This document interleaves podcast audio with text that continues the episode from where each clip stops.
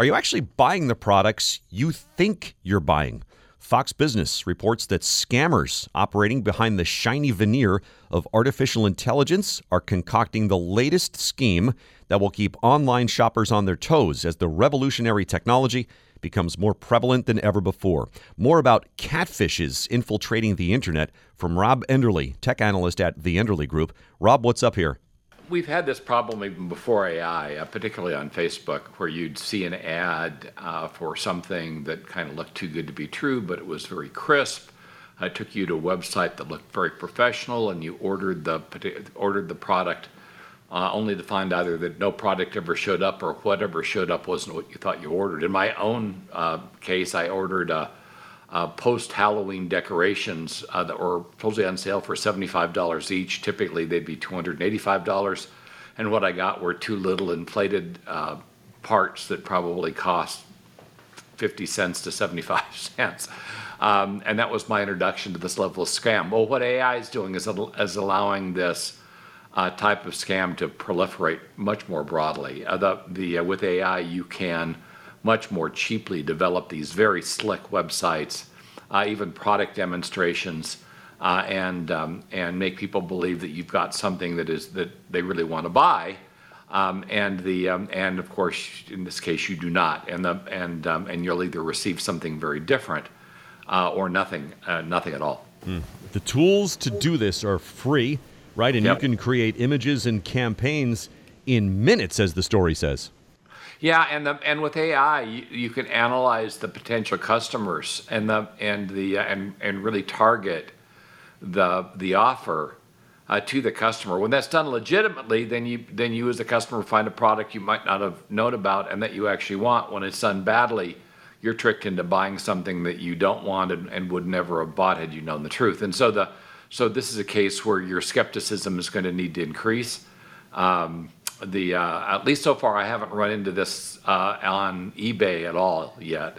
Uh, but Facebook has just been a, an ongoing nightmare of, of, having to, when you see something that, that looks good, having to you know double, triple, quadruple check it to make sure it's not a scam because nobody likes being scammed.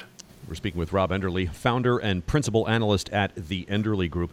All right, so how is we, how can we as consumers be better at protecting ourselves here? When you know there's something that looks interesting, but really, I mean, it just doesn't pass the smell test.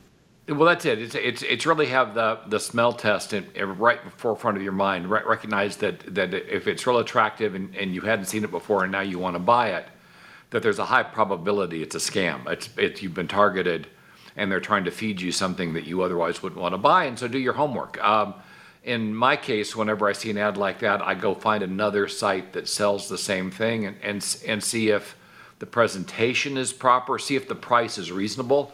So if it's something that would typically sell for $2,500 and it's on, it's on sale for $49.95 on Facebook, I figure that's just some guy wants to get my $49.95. The product's never going to show up. Mm-hmm. So the so the so and also head over, go over to Amazon, uh, go over to eBay, uh, see if you can find the site from somebody that might back up the uh, the sale if the sale is fraudulent. Now Amazon's had issues as well.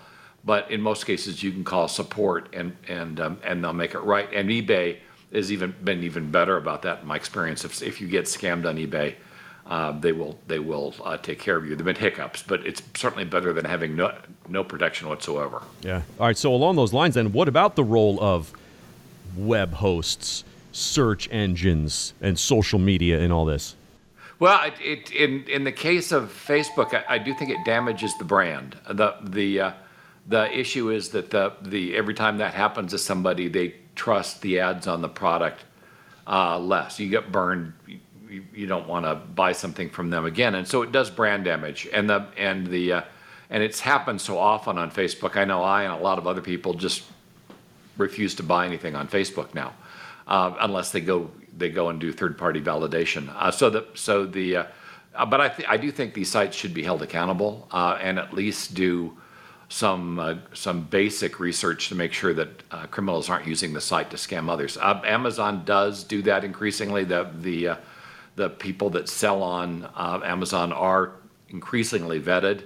Um, eBay, of course, has since the very beginning. So the so uh, so looking at sites that do vet their their sellers, Etsy does a pretty good job of vetting their sellers as well.